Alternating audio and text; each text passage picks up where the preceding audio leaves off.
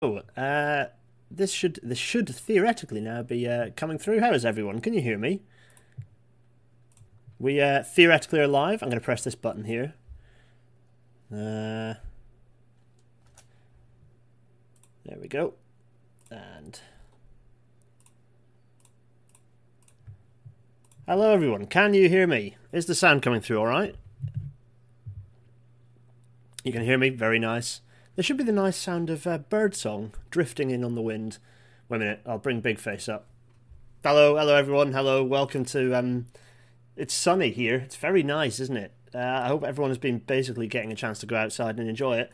Um, we're, we're it's it's going to be a fun one tonight, I think. Um, at the expense of people who live or did live in Gerrard's Cross, perhaps, but um, you know, raising raising and elevating past trauma. But anyway, we're, we're, this was this is quite a heavily requested episode of Rail Natter. Actually, people want to hear about the Tesco tunnel and its its um, temporary demise. And so that's precisely what we're going to be talking about this evening. Hello, everyone. Good. I'm glad you can all hear me. Well done. I'm, I'm going to wave at you. Um, but first, before we do any of that, uh, I'm going to make my face disappear and uh, we're going to crack into the news. The, the, you know, we're going to get started. I'm not going to dither around this. I think we've probably got quite a bit to get through today. I don't know. We, let's see. Let's see how it goes. All of you always predict these to run long. Um, I don't know how long this will run. Let's see. So, oh, I've also got I've got my Wacom out ready to ready to scribble on things because I think there might be quite a bit of scribbling this episode. Anyway, right. Without further ado, the news. Um, right, yeah. First of things first. Um, the government has made some large promises uh, specifically promising uh, the fact that they're going to reduce emissions, greenhouse gas emissions, by 78% of 1990 levels by 2035. Um, that's a big promise, and if that happens, that's actually quite a good thing. The trouble is, uh, government isn't actually stumping up any money to do this, or, or indeed any ambition or, or plans to do this. Um, and currently, if we whiz forward onto the next thingy, there's a nice graph here from Carbon Brief. Um, you can sort of see. Um, so if I press this button here, uh, this this line here, this blue one that's just whizzing off along here, is basically um, current proposal, current government proposals, and they essentially flatline from this point onwards because government isn't proposing anything to change essentially, um, other than a few things uh, here and there on the, on the fringes. Um, in order to make, you know, in order to get to net zero by 2050, we need to do the big thick line thing, and that involves hard stuff because we've done all the easy stuff. Uh, we've done all the big, easy, centralized stuff. Uh, namely, we've done energy. Uh, you know, we've reduced energy emissions here. Uh, energy emissions kind of shooting down quite dramatically. This is since 1990. Um, uh, you know, we've reduced we've reduced industry emissions quite a bit. Uh, residential and uh, kind of uh, commercial, maybe not so great. Res- kind of residential is definitely still an issue, and you've got a lot of home insulating to do. But the big one, and now the largest source of greenhouse gas emissions, is of course transport. And that's a really hard thing to change because it involves behavioural change, and governments hate doing that because it risks people not voting for them. So we've got the hard thing to do now. So um, without big cash for public transport, so that um, you can decarbonise lots of things without impacting on people uh, unduly based on their income, um, without that kind of cash, uh, we're going to be stuck. We're not going to meet those uh, targets, and those targets are legally binding now. They are legally binding according to the Climate Change Act 2008. So, well, let's hold government to account essentially. Um, next, uh, let's see. Uh, yeah, of course. Um, oh, let's not even worry about Sean Bailey. It's best not to worry about him. Uh, next, um, embargoed, redacted, redacted. Uh, look forward to that tomorrow. Uh, uh, essentially, that's going to be exciting. I look forward to it. what else is in the news? Ah, yes. Um, uh, so yeah, content warning that this I, I I need to get better at content warning, so I put one in, which is that this is this contains rail crash imagery, but I'm it's now gonna I'm now gonna hide that box. Um, yeah, the uh, Carmont derailment uh, near Stonehaven, the interim report is out, and um, well, I'll tease it for uh, I'll tease it for next week, but uh, basically, um, uh, essentially that uh, that report is is already pretty insightful. The uh, the information within that is already kind of quite interesting to behold. I'm hoping uh, well, in fact, I'm not hoping. I'm. I, well, you, will find out at the end. Basically, we'll be um, we'll be going through that. Um, we'll be going through that report next episode. So uh, look forward to that happening. Um, anyway, right. Without further ado. So, uh, in fact, no. Talking of rail crash incidents, hello uh, to everyone watching. Some nice, uh, lots of you here. Hello, everyone. Um, talking of rail incidents, uh, the only reason we've got a far better, well, basically, what's interesting about the instant the, the crash, uh, the crash, the collapse we're talking about today is it happened at a funny time um, in a kind of a weird dark ages period when we just didn't record much about what was going wrong on our railway at all. Um, and, and, we'll kind of talk about that quite a bit. And I think that's probably going to be the main theme of this, or amongst a few big themes. Um, so while we have the, the Railway Accident Investigation Branch looking at this stuff and, and coming up with changes, recommendations that the industry can enact to, to solve the problems that result in these incidents, um, that didn't happen in the collapse we're going to talk about today. And so that is, um, uh, I, I, think that's quite interesting. We're going to probably pick through that. Um, but without further ado, um, all that remains for me to do is really um, is really kick off uh, kick off the show. Um, welcome to tonight's Rail Natter.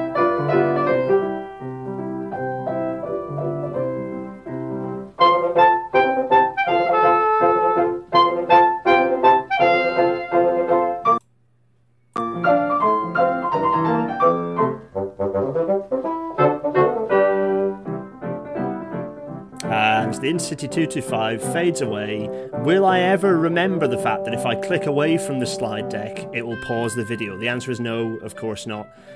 Oh, let's. Uh, so here's a picture. I mean, you, you know, I, am sure a few of you have heard what happened, and I, I want to kind of, you know, get the fun stuff out of the way immediately. Uh, let's get my miniaturized face up in the corner. Hello, miniaturized me in the corner. Um, here is a hole, and this hole wasn't supposed to be here. In fact, originally this whole area was a hole, and then someone decided to make it not a hole, and then someone else decided to make it a hole again. Um, uh, there's the there's a tune in there somewhere. Uh, Waterhouse, I hope you're listening. Anyway, um, yes, and we're going to explain why this hole appeared, why uh, uh, the hole was before it disappeared, and indeed why on earth the Tesco's was involved. That's the plan for today. Let's see if we can manage it. We're only six minutes in, so we're doing quite well. Um, yeah, Let's talk about the Gerrards Cross Tesco tunnel collapse, shall we?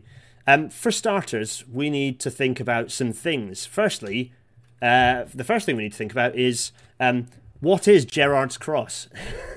uh, because it's uh, it's probably worth worth starting from the very beginning. So let's do just that. Uh, here is here is a map of the bottom end of the Britain that they have, uh, and um, here is London with lots of businesses that I like. Let's not worry about what, all those flags. Anyway, and over here, if you kind of see over over here in the kind of the the, the north the north the, the northwest end of, of that there London they have, uh, kind of on the other side of the Colne Valley. And and just generally over here, I wonder where HS2 whizzes through here. Not far off, actually. It disappears into a tunnel not far off. Because, uh, in fact, let me just get the old satellite view up. Uh, yeah, yeah, it's up here because there's the HS2 tunnel, so it does that. So uh, not far off. Anyway, I digress. This is Gerrards Cross down here where that pin is. It's Gerrards Cross. In fact, that's the Tesco I've pinned. So you can sort of see where it is in relation to London. Um, there it is. It's got it's got its name in, in lights. In fact, the Majestic Wine there seems. Oh, Google's just decided. Yeah, Majestic Wine seems to be very popular, given that's the only other business showing here. Strange. Anyway, here's Gerrards Cross. Let's whiz over a satellite view to kind of see what's going on. So, um, yeah, we've got. Uh, it's it's a fairly. I mean, it, it's, it's a, it looks like a satellite commuting town, part of London, kind of pretty standard. Um, so that that's Gerrards Cross. There's people here. Uh, yeah, Mr. Tim Dunn is, is with us. He can tell us what Gerrards Cross is. Uh, home, uh, once upon a time. Uh, yeah, so you can see it's kind of the M25 is here, and there's a big the A413 big dual carriageways there, and it's it's kind of pretty standard for what you'd expect in this this part of the country. But uh, actually, perhaps deceptively by what some of the um, some of the um, local uh, people and local residents might try and convince you is it's, it's not a very old place. So if I was back to me slides, um, which is what I'm precisely going to do now, um, so this is this is 1900. We're whizzing back in time to 1900, and here is Gerrards Cross. Well, there isn't very much of it at all. Uh, there isn't anything, in fact. Uh, the Gerrards Cross really refers to um, just refers to this bit here on I think is this is this Oxford Road going out here probably something like that. Yeah, it's Oxford Road, and then I don't know what this one is, something else. But there's a cross. You see, there's a cross. That's Gerard's cross. That's what it is. Um, that's that's it. That that's all. And and so um, until pretty recently, there wasn't any. In fact, until 1906, that was pretty much it for Gerard's cross. Um, but if we whiz forward, this mapping is from actually the mapping is from 1937, and it was revised up until 1960. To be honest, not much changed, but fairly rapidly after um, 1906, uh, this all appeared. And I was back and forth uh, using the nice NLS mapping. Um, some stuff appeared. In fact, an entire town appeared. Um, and uh, yeah, you can see quite nicely uh, Gerrard's Cross, the, the, whole centre of the town is sort of the old centre being here. It's now moved over here. And why is that? Well, it's because of this thing here. A railway station appeared. Um, yeah, it's on the Great Central Main Line, right? Uh, and so yeah, that was in 1906. And in fact, if we whiz, if I whiz, if I get, uh, if I get the old NLS maps up, so if we whiz in here, you can see the railway station. Um, in fact, if I use my slider, you can see there's a there's a funny lump on top of what you know on top of the railway there, but we'll worry about that in a minute. You can see quite quickly that this you know it, it grew up very rapidly and actually hasn't changed. I mean, okay, there's there's there's definitely new residential stuff has appeared, but actually a lot of the residences in Gerrard's Cross appeared in a very short space of time, and it hasn't. It doesn't seem to me to have grown much since. Uh, you know, this is this is mapping all from this is basically all construction from the the interwar years, really. Um, and and to my mind, if I whiz along here, a bit maybe is, is, is appeared since then. So obviously there's there's an entire wood, Duke's Wood's been ev- eviscerated by new housing. Actually, north of that, doesn't look like much of Gerrard's Cross is uh, has has grown out that much. Who's in the chat? Who can inform me otherwise? Uh, Tim can. Tim says it's the sort of town where um, his fellow residents campaigned to change the postcode from SL9 because they didn't want to be associated with Slough. Well, there we go. Anyway, so there is Gerrard's Cross. Um, and if I whiz back to my slides, uh, the reason that um, the reason it, exploded uh, in in uh, kind of turned into being nothing to something is because of these two railway companies. They, they built a joint station there, I think. So the Great Central plumb, plumbed their high speed line uh, for the time. Their their fast Great Central Main Line, uh, the London extension, kind of whizzed through Gerrard's Cross, right? Um, but it was a joint station with the Great Western, so the Great Western ran into it. Um, so uh, yeah, so it's these two who who built Yon station. Anyway, the history of it is not the old the ancient history is very interesting, but not necessarily for today's episode. So, oh yeah, and here's kind of what the station looks like now, uh, ish. I, I took this picture off the um, off the Chiltern website, uh, mostly because of the hilarious uh, paint attempt to make this place look blue sky. Why have they photoshopped? You can see the, the funny line they've done. They've cut around the trees and shaved the top of this tree. Um, but the, you notice this ominous little thing poking its head over the top of the, the parapet here. Anyway, this is a strange picture. Why on earth they've done gone to the effort to Photoshop blue into it? I don't know. It's very very bizarre. Anyway, I enjoyed this this this image which came up on the Chiltern website. Um, I think Gerrard's Cross Station looks a little nicer than this. Um, this makes it look kind of rough. Uh, which, which probably isn't fair on the place. Anyway, so let us progress. So that is what Gerrard's Cross is. The next question is, what is a Tesco's? It's a very, very good question. What is a Tesco's? Um, every little helps. A Tesco's is a massive supermarket chain that, for a long time, were the largest retailing, uh, the largest retail organization, or like the second or third largest retail organization by whatever measure you picked in the world. Uh, so they were massive. Uh, not, I think they've been somewhat undermined a little bit more recently, but they are um, they're still pretty massive. So here's uh, here's the state of the UK supermarket landscape as of like a, what a year and a half ago or something. Uh, and yeah, there's Tesco's at the top. Um, and Sainsbury's falling behind with Asda, blah blah blah. So there, there's there's Tesco. That is what a Tesco's is. Um, uh, yes.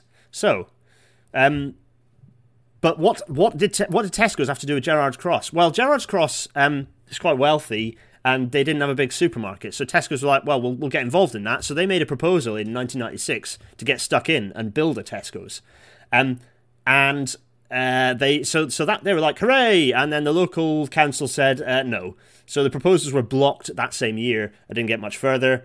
Um, I'm Scottish, so it's Tesco's, but people who um, other people, possibly English people, say Tesco. Uh, I don't know. It's it's it's I don't know whether it's a, a regional thing. Oh, Mr. Tim Dunn says there's a rather good bronze statue of a, a GCR navvy at the station. Oh, yes, there is. That's right. Next to the next to the uh, around the side. Uh, also, during the 80s, we had uh, magnificent steam specials through most weekends. At uh, oh, that's that's very nice actually. Uh, yeah, there we go. Gerrards Cross, where it all happens. So the local council have blocked this. I'm I'm whizzing through a lot of very painful local history at this point. By the way, the uh, the local newspapers. Uh, much fire, much hatred of the idea of a Tesco's appearing. Um, Richard Smith says he reckons that Waitrose Tunnel wouldn't have fall, fallen in. Uh, well, there we go. Anyway, uh, so having been blocked by the locals, uh, good old Prescott hops in, uh, having appointed some independent uh, inspector to decide on, on, on the thing. He called it in, and, and then he said yes in 1998. Um, and yeah, and so that you'd, you'd think after 1998, Tesco's would want to be starting to, to kind of rake it in as quickly as possible, but no, no, they dithered for another five years. So, why are we putting this Tesco upon a railway? Why indeed? Why are we putting this Tesco on a railway? Well, let's whiz back to let's whiz back to Google Maps, shall we? If we have a look around, um, there isn't much space to do anything. There's the so so around this is kind of uh, protected. So actually, if we go back to here, this is the common. This is Gerrard's Cross Common, and um, so you're not getting. A, there's no chance you're building on there. Um, there's nowhere else kind of close to the central business district to actually put anything. They could have put it over. I suppose they could have kind of dumped it over, over on the side here. But um, I think they were basically going, well, if we put it on any of the greenfield land next to the M25, people are going to be unhappy. So what is the alternative? What can we do? What What's the thing that we can do? Oh, actually, you know what I should have done is get Google Earth open to see if it, if I can trace back in time and see it appearing and disappearing. No, that was a that was an error. Oh well, maybe that's bonus content for uh, for later on. Anyway, um, I'll, I'll, I'll make another video um, afterwards and post it in. Anyway, there's uh, you can see the kind of the the the sort of central business district there by Gerrard's Cross, kind of off the the old mapping in the 1960s. Actually, I wonder if I've got newer. Have I got any newer mapping? I don't know if I will actually. I think that's probably the largest scale, newest stuff. Anyway, you can see that Tesco's basically like, well, we'll have some of that. We'll shove a Tesco's in next to it. Um, and so they decided the best thing to do would be to put their, and in fact, I've got a picture that's going to demonstrate this reasonably neatly. Thanks, Tim, for sending the high res version through. Um, here we are. This is a nice picture showing what's going on. Uh, yeah, so we have, um, press this button here. You've got a bridge here, and then we've got another bridge here. Uh, nice, uh, nice railway overbridges there. Um, you can see the station is here. There's the station, and you can see uh, this this fantastic picture, isn't it? Like, ah, oh, is it pre Tarmacadam, but still, ah, it's, it's, great. Anyway, is this 40s? Is this like uh, late 30s, 40s? Um, uh, anyway, right, yeah, do at me in if you want me to spot your comments. By the way, at me in because then my name appears in red and it's very easy for me to spot things. So, um, this, uh, yeah, so this area here and and kind of and, and there, there, particularly this bit here uh, and then this bit here. Tim actually did a sketch of this on the Twitters moments, merely moments ago. You can see these these areas are sort of um, central business district, sort of you know shops, retail, um, and so Tesco's clearly went, well, you know what? If we build it here, we're not we're not demolishing anything. We're not getting in anyone's way. Uh, it's grand. I mean, apart from the signal box, uh, RIP. It's grand. We can build it there. No one will mind. So we'll put a tunnel over the top of the railway, and we'll put a Tesco's on top of that, and everyone will be happy. No problem. Uh, well, no, that wasn't the case. Everyone got very angry for quite a long time, and there was a lot of toing and froing. And it took five years before Tesco's finally managed to get get to the point where they had planning permission and shovels could hit the ground. Um, is it a, sta- a four track station? It used to be a. Uh, it is at this point. Yeah, you can see it's, uh, it's four tracks, so it's the two fast lines kind of whizzing through, kind of standard Great Central Main Line, kind of nice mile radius curve probably, and whizzing through there, nice and straight. Isn't that nice? Um, it's not a high speed line by today's measure. It's also full, but it was a pretty fast line when it was built. Uh, but it also, interestingly, also very heavily commute. I mean, used very heavily for commuters, and still is. So, 2003 is when stuff finally started happening. So early 2003 is when um, the, the, the kind of the first physical construction started happening on site, um, and it was done by a company called Jackson. Is Jackson? Uh, they still exist. Jackson Civil Engineering Limited or something. They, they, they were bought up by Babcock and then spat out again in a in a kind of a management buyout. It's all a bit strange. But anyway, they uh, here, here is Jackson, and they were the ones in charge. And they also they worked with designers. Who was it? it was, I think White Young Green were the main consultant designers, um, which is interesting because White Young Green. This is where I start. This is where I get sacked, isn't it? White Young Green didn't. I think they got. Was it Amey? Did White Young Green end up with Amey? Anyway, um, Andy Savage is saying um, uh, yes, uh, it was insisted on. Uh, yeah, Railtrack insisted on a four-track tunnel width. Yeah, because in 2003, was, or at the time that it was being planned, between 98 and 2003, it was Railtrack, not Network Rail. Uh, thanks, Andy. Andy Savage is in the chat, by the way. Um, hello, Andy. Uh, one group, uh, Tim Dunn says, one group of residents occupied a shop called Yes to Tesco. Another group occupied a shop set up as Down with Tesco. Uh, so I'm I'm picturing like Molotov cocktails being flung across streets and stuff, and like kind of all out warfare. Uh, but with with sort of um, you know curtain twitchy type people doing it. That for me is is the is peak entertainment. But uh, the extent to which it was just a, bunch of people kind of annoyed by the idea of construction uh, work and a big Tesco's for no reason appearing in the middle of their town, um, and also kind of yeah somewhat splitting. Yeah, white and green was bought by Amey. Thanks, Gary Keener. Crikey, all the biggies are in, in tonight. Uh, there were placards, there was pointing, there were angry letters in parish newsletters. It was frankly bloody exhausting, says Mr. Tim Dunn. Uh, thanks, Tim. Um, yeah, it does give you an idea. I, I, can, I can kind of imagine. Uh, there'll be people who I guess are just like, I don't. The Tesco's is inevitable. Just let it happen and get the fuss over with. And others desperate to stop it happening. Um, an extent of people thinking that you know Gerrards Cross was some sort of magical rural idyll. Um, probably a lot of others going to with reasonably pragmatic feelings of the construction uh, disruption is going to be a real pain in the backside. Anyway, uh, so what are Jackson going to do about this? The fact there's a railway they've got to put a put a uh, a tunnel over the top of, and then a Tesco's on top of that. And well, Andy makes a good point. Railtrack have already said it needs to remain four tracks. So, so how do they do that? Well, they go for something. They want to go for lightweight, quick construction. The, the quick is the aim of the game. They could build a huge concrete uh, box and then uh, around the railway and build on top of that, but that would be uh, time consuming. It would involve closing the rail for long periods of time. It would involve complex formwork. It would just be really disruptive. So they need something quick that they can almost lift in on top of the railway in kind of during the night um, without too much disruption to the railway. And so they develop. Uh, th- this is the approach that they develop. So, so here's our railway, and it's clay cutting. Um, and uh, so they, they put in some uh, some piles. Actually, you know what I need to do? I need to change my pen to be white. Let me just uh, let me just change the color to to white so I can scribble on things.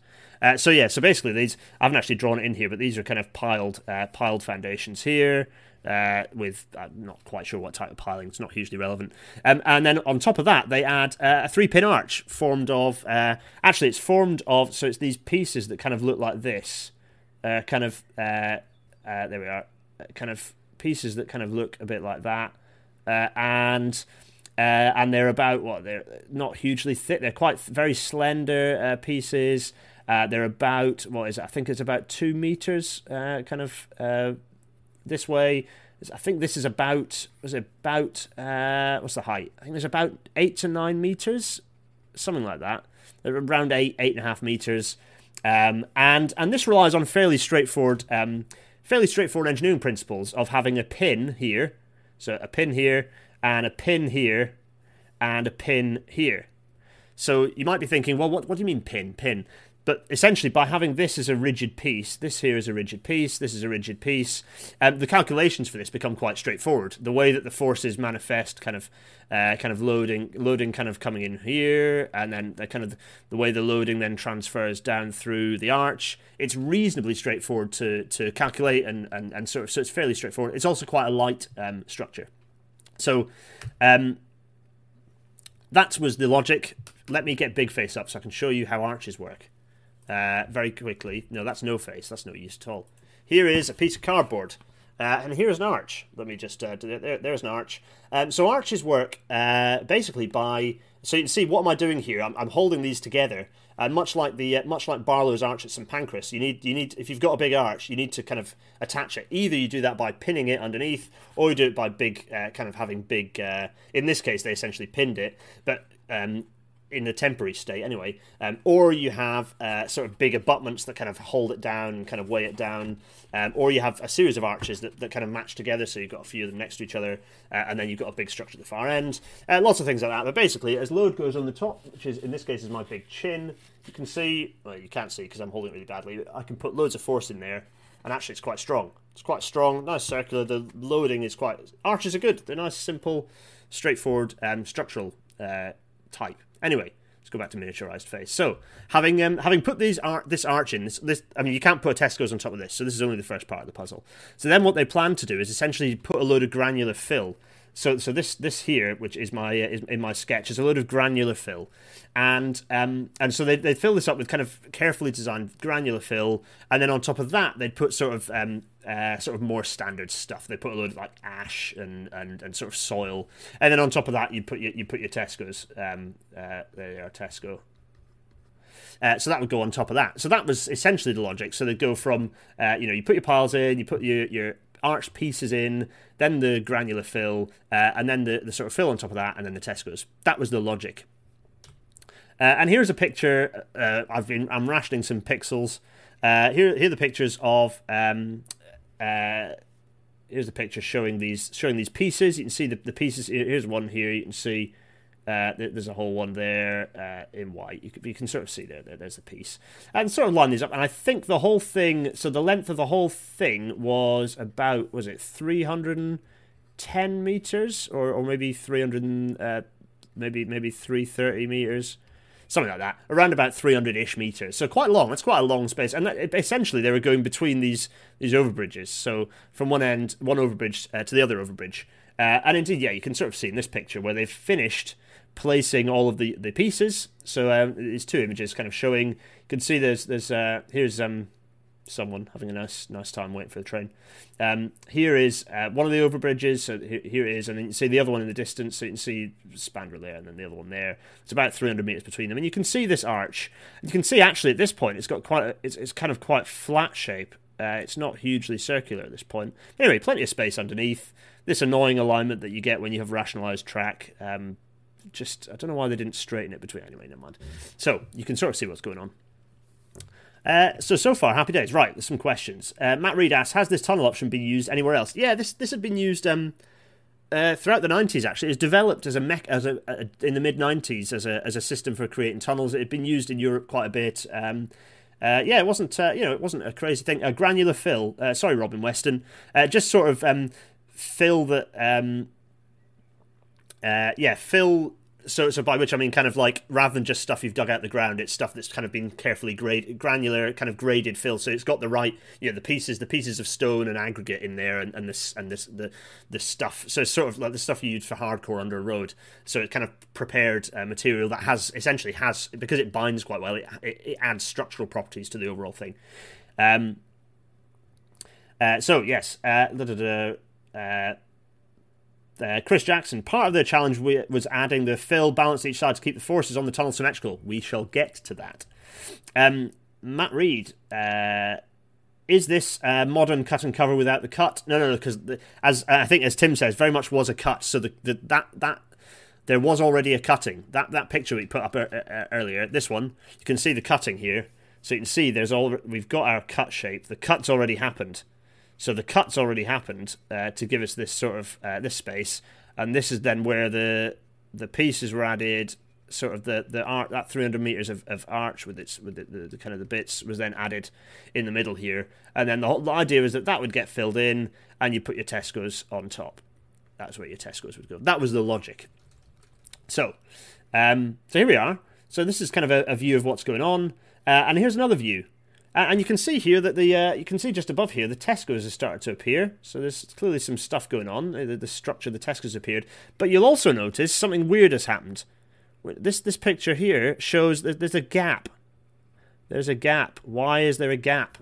Um, yes, why indeed is there a gap? So the reason there is a gap is because something bad happened on Thursday, the 30th of June, 2005. Um, the bad thing that happened is this. This this is what happened. It it fell in. Uh, it collapsed. Uh, it collapsed with a driver sat uh, in the station behind. So basically, a driver with this view um, was sat here and saw all this lot just kind of plummet in and make a right old mess. I think it was about seven. Was it half seven in the evening? Was it in the evening? I think it was. All this lot crumbled in, um, and um, the driver, I think then the driver reported it, and then there was an emer- the signal. Then it reported an emergency stop, and a train had to do an emergency stop coming the other way. But every, no one was harmed in the making of this uh, minor rail disaster. Um, so uh, yes, yes, a date, the thirtieth of June, two thousand and five. So it collapsed in, made a right old mess.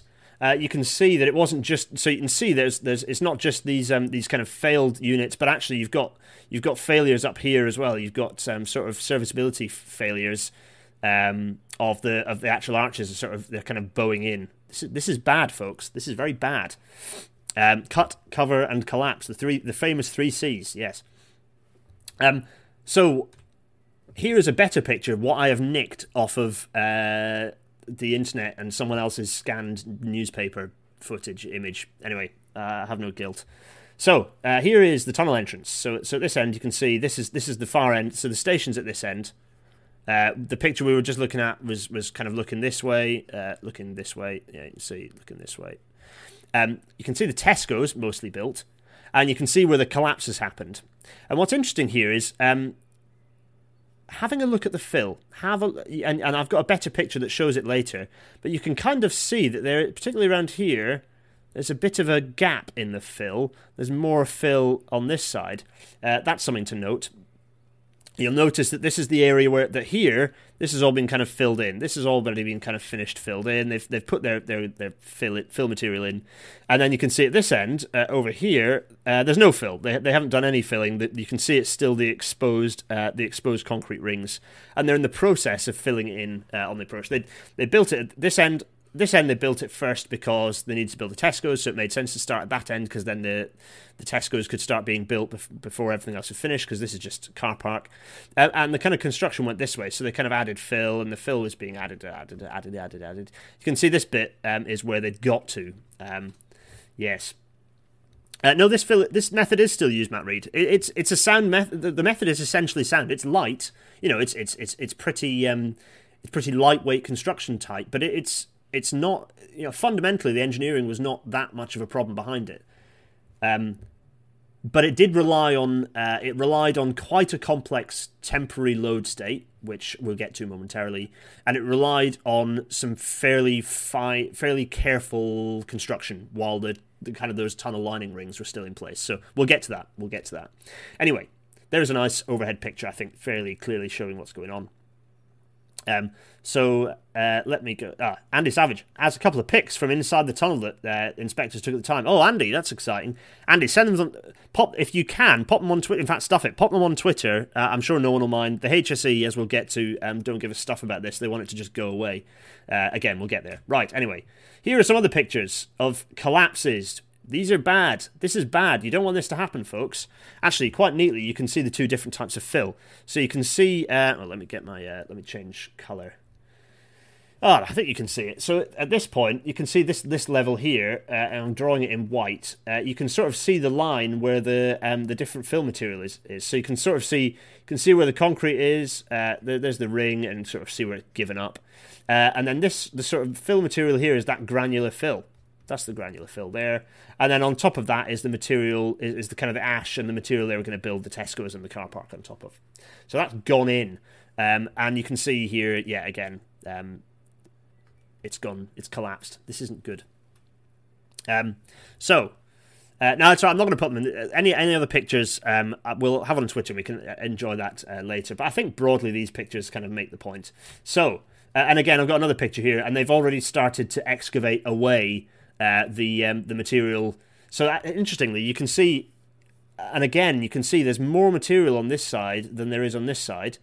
Um, you can see so here they, they, kind of this is where the work was still happening. Uh, kind of they hadn't done the filling. This is where they had started doing the filling. You can see they've stepped they can see also they've you know they've um, done some stepping of the earthwork so that when they so that it, basically they had contiguous layering when they were putting it in. Anyway um, and you can see where they've filled it up. You can see the level to which it was filled up up there. So Actually, I think in the previous picture, is it this one? Oh no, maybe it's the next one.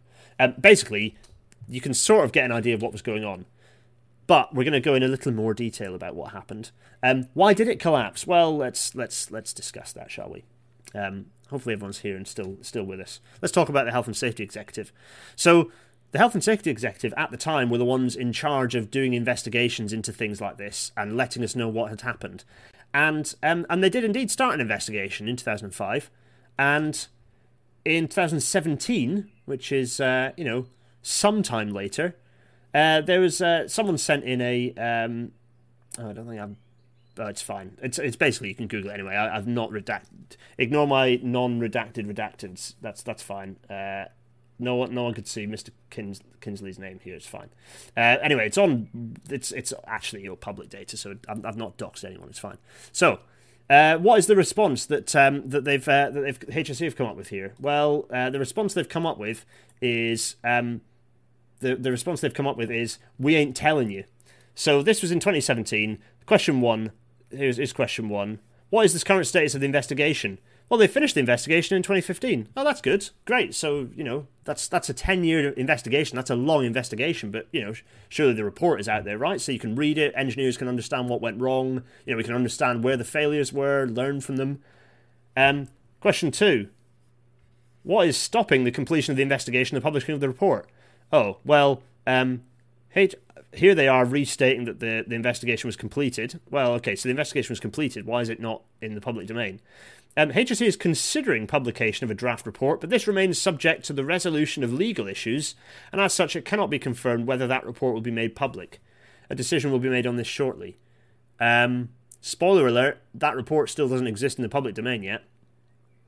Uh, so uh, we don't know. We don't actually know what happened. There's only reasonable guesswork. Um, Andy Savage, however, is in the chat um, oh, Gary Keener also points out that it's worth noting that uh, HMRA had been HMRI, sorry, Her Majesty's Railway Inspectorate had been subsumed into the Health and Safety Executive.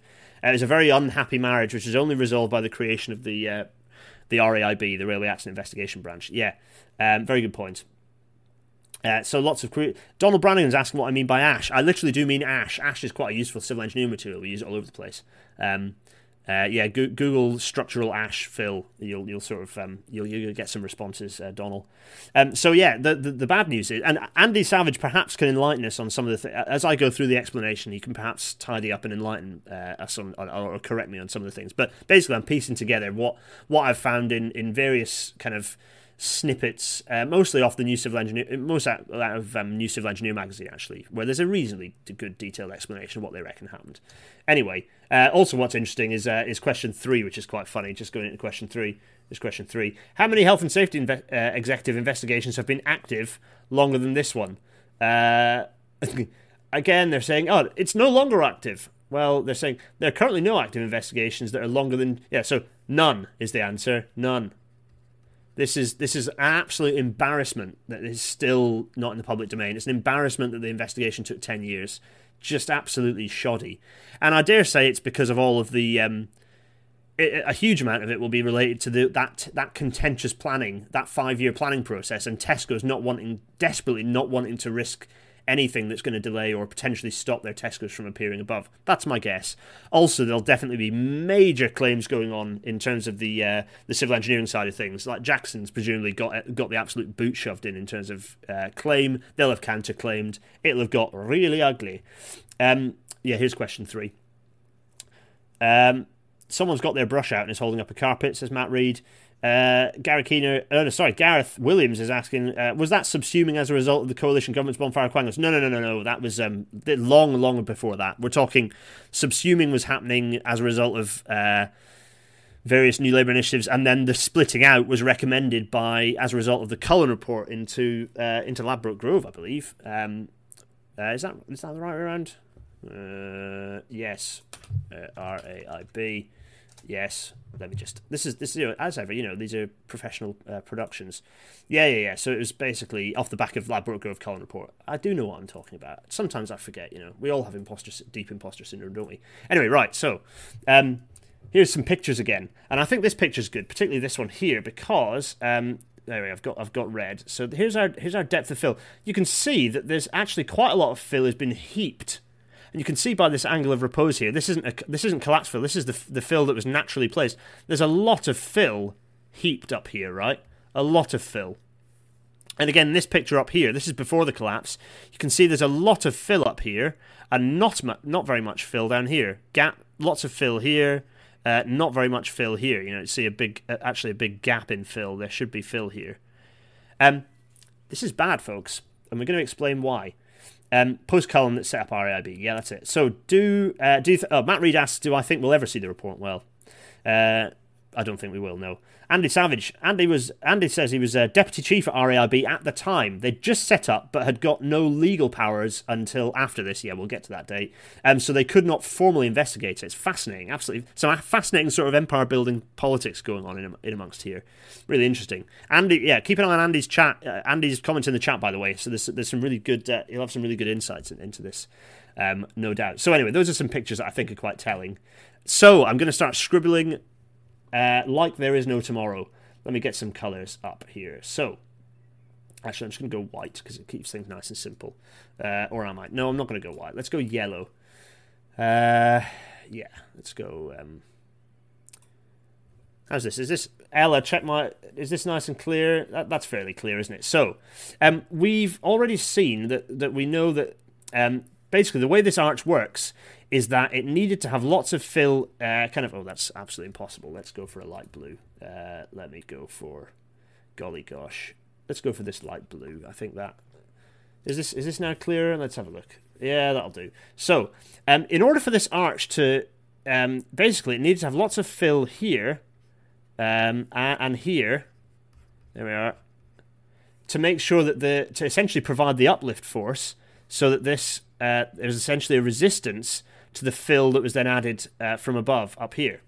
So um, basically, the first thing that needed to happen is the start needed to have there needed to be fill being added here. This needed to be filled up, and this needed to be filled up. So to build this thing, having, put the concrete rings in, concrete rings on their own are fine, but the, the there's sort of quite a complex series of kind of uh, or kind of quite a complex um, process of loading these arches to make sure that they don't collapse under loading, um, and and essentially filling these up first was critical once you'd filled these up to a certain extent, you could then start adding fill uh, to the top. You could start adding fill, and and it's more complicated than I'm making out because actually you had to add.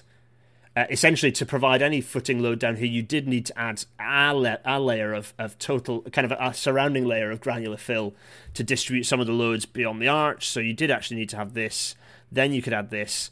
And then only once you've got this sort of fill could you then start adding sort of more layers uh, here and here. And then once you sort of kind of raise those up, uh, then you could sort of then then the top goes in and, and then blah blah blah and then you fill up to the top. The issue is, as we've seen in some of those photos, um, so they'd added fill down here, they'd added a bit of fill, and they'd added a bit of fill down here. But actually, quite rapidly, they'd started adding substantial volumes of fill up here. Now, I don't know why that is, and until the report is is provided, we won't know why that is. But I think it's a it's from the from the data we've seen and from kind of fairly the, the kind of the reports. And Andy Savage might confirm this in the chat, so you'll have he- heard it here first. If Andy can chip in, I'm really hoping you can. Um, by this loading, this loading at the top it meant that the the load coming down here at the crest of the arch was not enough, was not being balanced by the kind of the little load. So these essentially wasn't being balanced by the kind of the force that was happening here. So there wasn't enough force on the arch here um, to actually balance out those the loadings happening at the top. Hopefully that makes sense. Uh, where can I get my massive face up? Uh, possibly my large chin. So um, can I, is this going to make sense? So essentially, in order to so you needed to have the the loading here to stop the crest from kind of bowing in like that. Um, so so essentially you're kind of you're kind of almost front front loading. Uh, there we are. Front loading like that to sort of make sure that there's there's an upward force to resist. So you're essentially loading in, in this side where my hands are to provide an upward force that then resists the loading that comes in from the top of the fill, which is my eyeballs uh, there landing on top. Um, uh, which then means that your arch would then be uh, once it was then surrounded by fill uh, and and kind of essentially you could then load everything as you wanted to on top, and it would all be fine and stable and happy. Um, unfortunately, because they didn't load much up at the top here, um, that arch started bowing. Uh, it was already starting to bow, and um, and eventually, essentially, with too much fill at the top, in it went. Bad times. Um, I'm very pleased to see Andy Savage uh, say, um, "What you're describing is what I can recall." So that's reassuring, essentially. Yeah, good stuff. Okay, so that's basically what happened for the for the collapse to occur. Um, hopefully that makes sense. Right, let's go back to my miniaturized face. So then the question is, what happened next? Um, uh, Ella, my chin is is my chin really co-host of the show? It is large. I'm sorry. My forehead also. There's the receding hairline and the anyway. Uh, what happened next? Um, well, on the 20th of August 2005, which was uh, how long after there's that? That's some months. Uh, the railway was declared safe for services to resume. So that's months of closed railway, months of payment from the construction company and from basically from Tesco's to the railways, rightly so. I think originally, and correct, correct me if I'm wrong, this originally the budget for this was uh, uh, was 20 million in in those days prices. I think at the point where they reopened the tunnel to run, it had reached 50 million So that's clearing out the collapse and possibly also the payments and maybe some of the claims. And I don't know what the end what what I'm about to describe next. I don't know what the later prices are for the final thing. Um, might, might, might have been on. I mean, I don't think it's actually included anywhere. Um, yeah, I don't think it's actually. I don't think there's any detail in terms of uh, what the total cost is. Yeah, there's nothing on on kind of final costs. It's all been kept very very hush hush. So, um, we are. So, so engineers had, had, kind of confirmed it was fine, and indeed, the health and safety executive at least they did publish one thing, which is um, that the yeah Chris Jackson says closure was uh, roundly seven weeks. Uh, yeah, crikey. Um, yeah, so here's the HSE. Here's Adrian Shooter uh, receiving a letter saying your railways, uh, we've opened the railway again for you. Um, so the HSE said yes, it's safe, but that's about the only thing. This is basically the only document they published in relation to it. Actually, Alan Spence, I think, falls too. Alan is on Alan is on Twitter. Uh, I should have messaged him for this. Alan, hi, if you're watching. Um, it'd be interesting to get your take on all this. Uh, I'm sure you did want to publish the things that you looked into. Um, anyway, so that letter happened. But here, this is basically how the railway was run. It was run with uh, a pointless arch running over the top uh, and a big gap, and then another pointless arch running over the top with nothing above it. Um, or, or rather, a half built Tesco's above it. So, uh, not ideal. Uh, not very good at all. So, what was that? Who they use Windows. Uh, yeah, very pro. Oh yeah, that's it. They're using Windows. Yeah, that's fine. There's nothing wrong with Windows, Ella. I'll use Windows. Anyway, right. Jackson. Let's go back to Jackson, not Chris Jackson, who's in the chat. Um, oh, Gareth Williams is pointing out that 20 million is about it's about double it's about half of what it is in today's money. So it's about 40 million then, and then it went up to 100 million. Uh, yeah, crikey. Um, so Oh, because Ella, it's in C work because back in those days, everyone stored stuff in just their C drive. That was the way of things. Uh, it was back in the old. That that'll be a computer running Windows ninety five. Let's face it. In fact, Alan can probably confirm to us exactly what compu- what what what version of Windows he was using. Anyway, we digress. So Jackson, did Jackson get left to finish and mop up their work and tidy everything up? Uh, no, they didn't. They were binned off the job pretty rapidly. Uh, White Young Green uh, also binned off the job. Yeah, the reason I said I potentially get sacked is because White Young Green went to Amey, but a lot of people in White Young Green ended up moving over to a company called uh, called Hyder Consulting that then got subsumed into uh, Arcadis, which is where I work. Hi. Um, anyway, yeah, Jackson binned off the job. They didn't go, they didn't fold up, but I imagine that it was they would have to deal with some pretty substantial, um, pretty substantial claims, frankly. Uh, enter Costain. Costain got involved with their um, Thunderbirds logo. Here it is. It's looking very Thunderbirds boom, boom, boom, boom, bits, you know, bits appearing and stuff.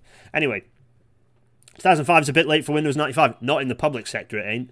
Um, so anyway, uh, there's Costain. Costain get involved, uh, and what do they do to fix it? Well, um, they propose to kind of essentially retain. Can you hear the bird song? It's nice, isn't it? Basically, they they propose to retain where they can the existing arches and they place some new arches around the top for strengthening. They then, uh, I think, I think it was a, an in situ pour.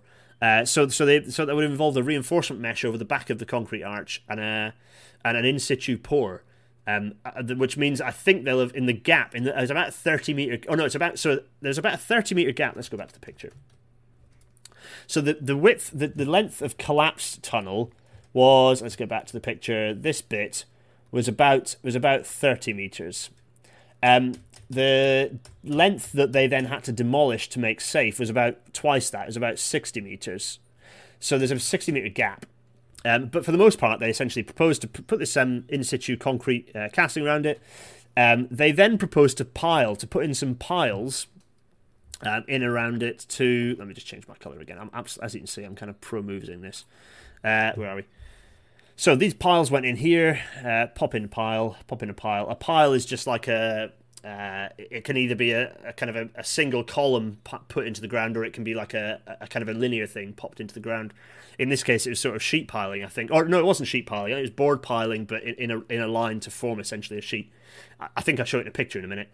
Um, uh, and and that was essentially so that when they piled in the stuff behind here, they could pile in anything they like without affecting the the load behavior um, of the uh, of kind of uh, of the arch. So essentially, it, it reduces the stresses on the on the arch. So as you can see, so that that gets filled in, and essentially that st- that isolates this. So so it means that this this sort of area here, this this dashed area, becomes isolated from everything else. They don't have to worry about um, what else they're going to kind of um, kind of what fill they do. It makes it easier loading wise. Basically, it was, it was their, their belt embraces it as much as they could.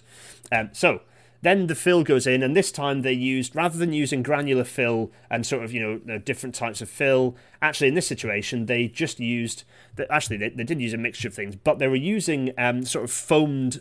Uh, they were kind of using foamed concrete, so it had air, kind of air pockets in it so that it reduced its uh, its mass, its density, so that the um, so whilst it still had some of the, the same broadly the same structural properties, it had uh, reduced overall uh, mass, which ov- which then in turn reduced the loading, so you kind of got less loading um, in your arch, which is fine. So that that means that it's kind of uh, more robust, more predictable, the key thing with this is that, that what went wrong was the temporary works, the temporary loading situation. So by simplifying that, by making it less critical, you know, by making it kind of less, you have to be less finely tuned about it. They're uh, making it less likely they're going to throw the Tesco's on the railway again.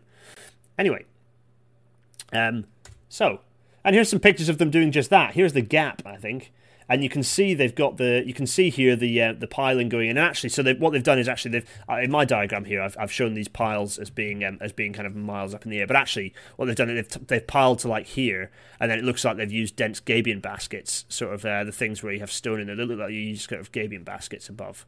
Um, sort of as a, as a as a means of retention, so the you know, gabion baskets, which I think you can see in this picture, yeah.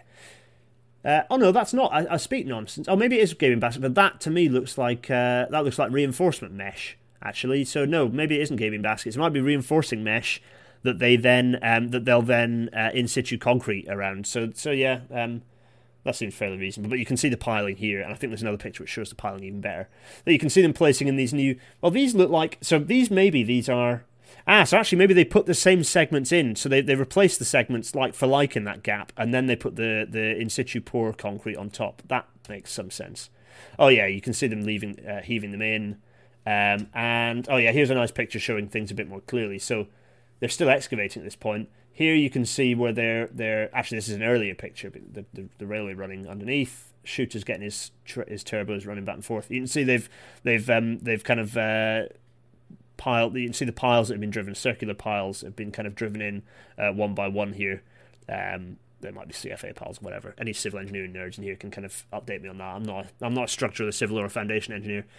Anywho, um, so that's it. That's how they did it. And then they, and then having done all that concrete, that, that kind of the new fill, eventually they could put the stuff on the top and build the Tesco's. We reached November 2010, and um, and Tesco's opens. Hooray! Possibly, or if you're a local who's had to deal with all the disruption, boo. Anyway, Tesco's opens, and and here it is. Is a nice view of the Tesco's. There's Tesco's there. Tesco's, and you can see they've they've built a nice. They've kind of engineered a nice kind of ICE style um, tunnel portal at the station end.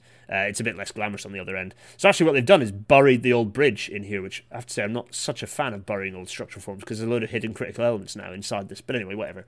Uh, if Bill Harvey was watching, he'd be very unhappy about that. So they've essentially filled in that bridge, uh, entirely covered it up to be forgotten in the annals of time. Uh, made this nice portal here, this lovely portal, um, and, and and then built your Tesco's on top. Hey presto! There it is. Um, there's a nice tunnel, a train arriving at Gerrards Cross. It's all looking quite smart. Do the station buildings exist? Do they, the station buildings still there, just behind shot? Is Tim still watching?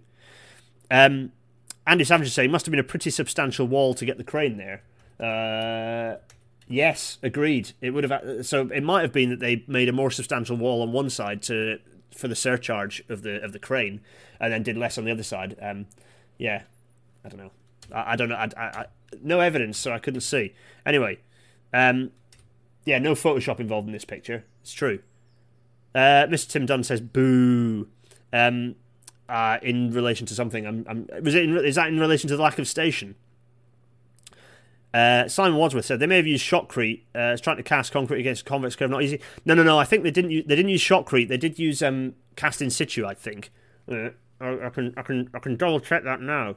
Wait for it anyone expecting a professional production, I am sorry to disappoint you. Um, so, let's see. Um, so there's oh there's quite that's a there's a really good uh, new civil engineer piece on, on explaining how they how kind of how they fix it, um, kind of how they're fixing the issue. So there we go. crikey. I mean, there's a lot of detail. Yeah, they, they, they're talking about kind of in situ concrete behind. Um, yeah, there's a really detailed. If you want the detailed civil engineering stuff, there's a. Um, yeah, you can go in and do some googling, um, and basically the new civil engineer. Um, there's a new civil engineer piece in the archive from 2009 that goes into some decent detail about the engineering, if, if you so fancy it. But I figured it's it's somewhat adjacent to the to the task the, the issues at hand because uh, the things I'm interested in are some of the management issues going on here. Oh, you've you already you've already signed up that bingo square, Gaff Williams? I'm sorry, Chris Jackson. There was a buried viaduct inside an embankment on the Dover Folkestone line which collapsed a few years ago. Yeah, it was. That was to be fair, that was a bit of a timber thing, but it did cause cause substantial disruption and expensive rebuilding. It's, it's, not the best to do that. Anyway, here's some images from VisiV uh, showing what's going on. There you can see the nice portal. This is it's quite a nice portal there. There, it's quite nice, isn't it? Um, there's the Tesco's and basically, between the Tesco, so so all of this work is essentially for a Tesco's of of some size and mostly car park. So this they've buried the railway essentially mostly for car park. Let's get Google Maps up again to remind ourselves. Um, if I zoom in on here, yeah, look, it's mostly it's mostly uh, it's mostly car park. It's a bit of Tesco's, mostly car park.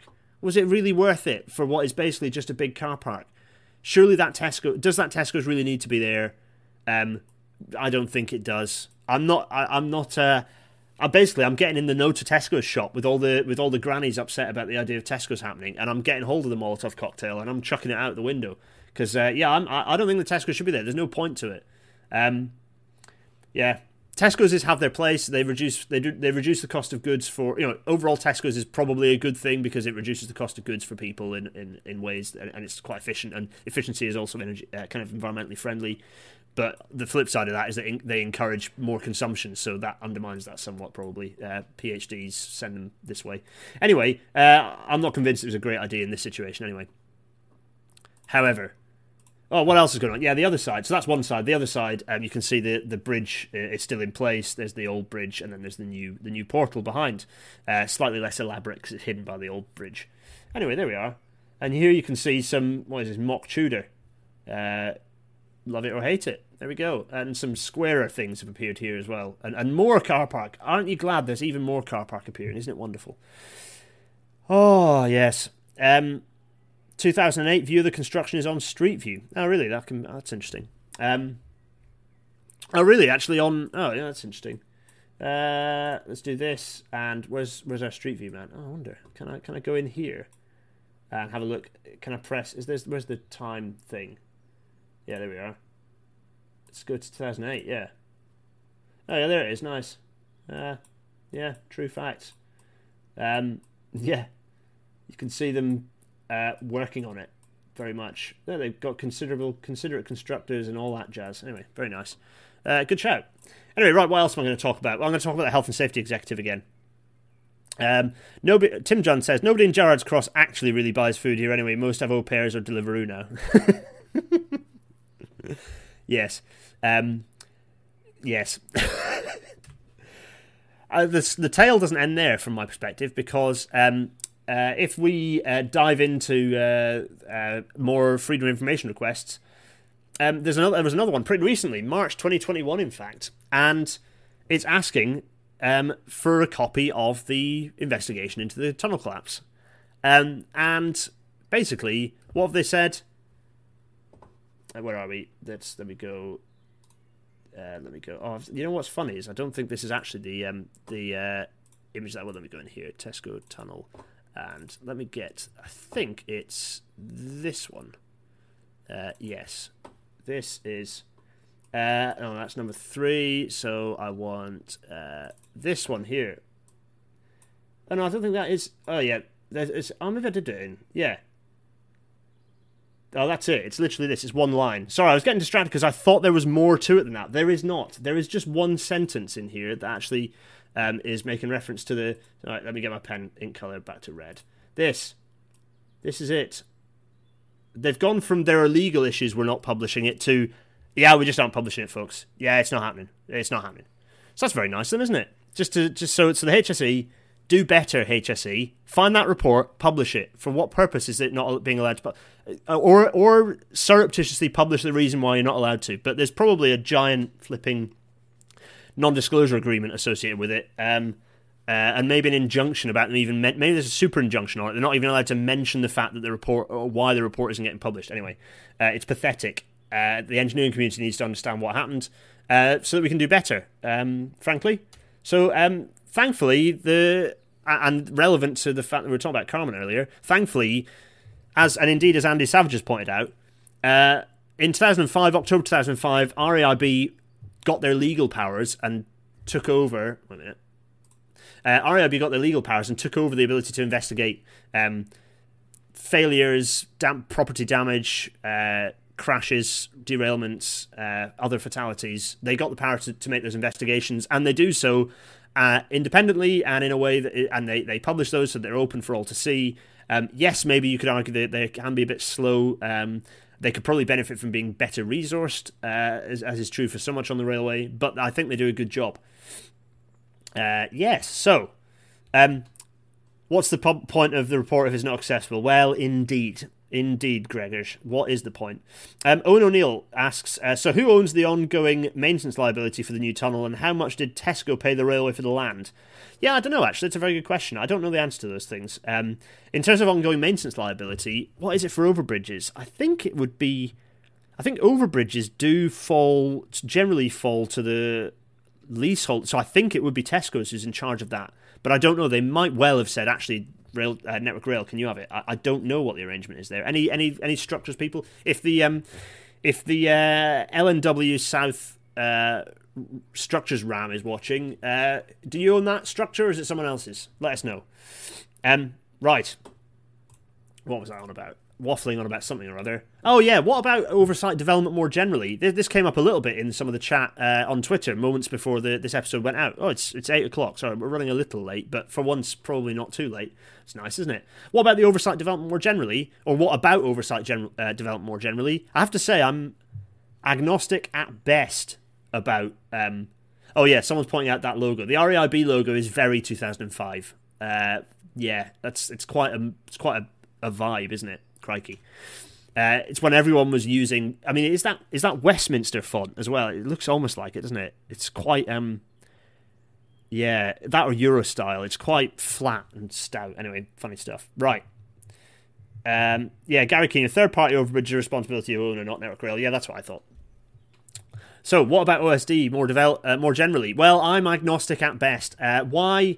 Because, well, for all sorts of reasons. Uh, one of them is that we're um, justify we're basically j- trying to make money for not necessarily great reasons in a lot of places by selling land to companies like Lendlease who in my I don't hold them in high regard um, particularly for what they're currently up to at Euston which is limiting the potential capacity of an, a massive nationally strategic piece of infrastructure so that they can make a few more bob and possibly notch 5% off the capex, off, off the kind of net capex of Euston Station. It's pathetic. Um, uh, yeah, so for example, here's a, here, here's a cutaway at Euston, and um, where's the wonderful this wonderful high speed railway station? This this kind of the, the, these platforms that will be the gateway for people, passengers arriving into London from the whole country. Um, this bit here, uh, yeah, this this space here, this bit, just this little space. Um, okay, yeah, obviously it goes a bit further that way. Um, but they're going to fit 10 platforms in there. Does anyone, have any of these people ever been to Birmingham New Street Station? Don't do this, folks. And in terms of it's not just, okay, so over-site development on stations, I'm basically massively against it. Don't do it. Light, let natural light arrive. Let there be these. Every station should be somewhere people want to be, not not not not a flipping warren that people are dumped inside to catch trains. Um, and if it is going to be underground, it should be a landmark structure. Not you know, it should be because it has to be, not because we've inflicted that sort of. Uh, there are there are examples where over-site development can work and it can look good. Just watch uh, the architecture of the railways built to see some examples of good underground railway stations. But um, certainly in the UK, that's very rarely the case. I have to say. Um, uh, and in terms of other places, so for example, um, uh, depots or um, or, or, or even areas where you've got kind of quite a few tracks in place. As soon as you do over-site development, you're trapping the railway. Land that could otherwise be Um, All.com is a great example where land that was a depot is now becoming a, a, a massive transport interchange. We're trapping ourselves based on, on, on whimsy and chasing reductions in capital costs that we otherwise ought not to do. We don't need to do it. Um, so I have to say I'm skeptical. Every case is different, but I'm generally uh, I come into any suggestion of over-site development being a good good idea as a cynic. Um, Andy Savage, Over-site Development. See the RAIB report on the development over Northern City branch that put piles through the tunnel, uh, which is after his time at uh, RAIB. Yeah, that's a good example of when not to do it. Don't do a Penn station on it, says Ella. Yes. Uh, Memnonia says uh, Berlin Hauptbahnhof is the perfect example of this done well. Yeah, but that isn't over-site development. It's just. Um, it's just a big, particularly. It's just it's just a multi-level station. I don't think there's a huge amount of development up top. Um, yes, so uh, not not a huge fan of that. Right, that's it. That's it. I've, I've done my nabber- I'm done my yabbering. Um, yeah, right. Well, stay tuned to find out what next what we're covering next episode. But I'm to get rid of my face. Uh, let's do. Let's let me just click some buttons. There we are. Oh, let's get rid of my face. So, um, thanks for listening and watching, everyone. Particularly those who have listened after the fact. Again, this is another graphic one. I don't know how well that worked in audio only form. We'll, we'll you know answers on a postcard. Um, Patreon, please do think about supporting me on Patreon to do more of these. This was a particularly chaotic one, but hopefully kind of interesting. I don't know how much is actually new information. Well, probably not. Andy's inputs and Tim's inputs are uh, uh, are, are, useful. Um, uh, are probably more useful than mine, but hopefully it's kind of wrapped it into one place in a way that maybe uh, didn't exist before. Plus some some kind of nice diagrams that I did myself. Um, so uh, yeah, patreon.com slash Dennis is where to go for patron support. Uh, go into the Discord for more chat. I'll put Andy Savage's pictures over there if he send, sends them over and lets me. Um, uh, yes, so that's garethdennis.co.uk slash Discord, and then PayPal if you want to informally chuck me pennies. PayPal.me slash Gareth Dennis. Please, please do. Th- I, I, everyone tells me off for not saying like and subscribe. I um, I always feel weird saying that because I was I was kind of gruff and huff whenever other people say it on their videos. But I suppose yeah, you probably should like this and subscribe because then people watch more of these, and then it's like a virtuous circle, right? And then I can quit my day job and start working on Canadian light rapid transit projects. No, I'm not going to quit my day job for this. Don't worry, or do worry if you want me to do that. It's not happening. Sorry, I like being an engineer too much. Anyway, right. Next episode, episode 59 of Rail Natter. Um, we're going to talk about the Carmont derailment in detail. I think now that the interim report has come out, uh, it's not got all the answers, but it's it's going to raise sufficient useful questions for us that there's probably quite a lot we can think about. Invariably, we'll talk, we'll look at the, the full report when it gets published, but I think we'll have to wait a long time. And while it's reasonably fresh in people's mind, but also distant enough that we're sort of we can talk about it without upsetting, you know, being generally upset at, at the idea of it. Um, I think it's it's good for us to look through this. So um, I'm going to look through the interim report. We're going to do a page turn, talk about all the things that it kind of covers. I'm going to probably rant about the terrible crashworthiness of HSTs and the fact they shouldn't be on the network anymore. Um, what else? Quite a, quite a lot, yeah. Um, but that is next week, and after that uh, is going to be a fun episode again. So it's not going to be all doom and gloom. And then after that, we're going to talk about the thing that's going to be out tomorrow that no one knows about, and it's embargoed. So yes, be excited about that. Anyway, it's still kind of light outside. It's nice. I've had my window open, which means that I get birdsong, which is good, but it means that all of my neighbours get me shouting loudly, which is bad. Um, everyone, thanks so much for watching. Oh, good grief. Ella, stop spamming the links. Um, yeah, so. yes, so, uh, where are we? Oh, good. Yeah. If you've got any questions, I mean, any any thoughts, any questions, any queries, um, uh, before I disappear off. It's seven minutes past eight. We've got three minutes to make this a, an hour and ten minute show. Uh, Andy, Gary, Tim, uh, thanks for joining. Thanks for adding your insights. All three of you adding. In fact, Chris Jackson as well. Thanks for adding your insights. Um, yeah, some uh, some some very useful stuff there. Andy Savage, particularly, uh, I look forward to seeing those pictures and getting your insights. I'm glad that broadly my description seems to match with what you remember. That's reassuring. um, yes, all it remains for me. That's all right, Ellie. You're all right. Um, uh, all it remains for me to say is um, is to is to sort of wave wave your cheerio. And if there aren't any questions, I'm not seeing any questions coming through. Uh, Gareth Williams, shh. Um, Ned Carlson saying there is snow in Canada right now. Uh, that seems strange. Um, parliamentary petition. Well, anyway, there's lots of chat going on. Um, is Stuttgart 21 a case of over-site development? Uh, Stuttgart 21 is a nightmare. That's what it is. I think it deserves its own Rail Natter episode. Uh, I need to get someone involved in the project to come over and chat to us about um, about such things. Um, I'm also going to quickly go in here and good. Yes, sorry. Right, I'm going to leave you in peace and quiet. No questions have come through. I think it's time to leave you in peace and quiet and enjoy the rest of your evenings. Everyone, thanks for watching this um, actually reasonably prompt and, and neat and tidy episode of Rail Natter.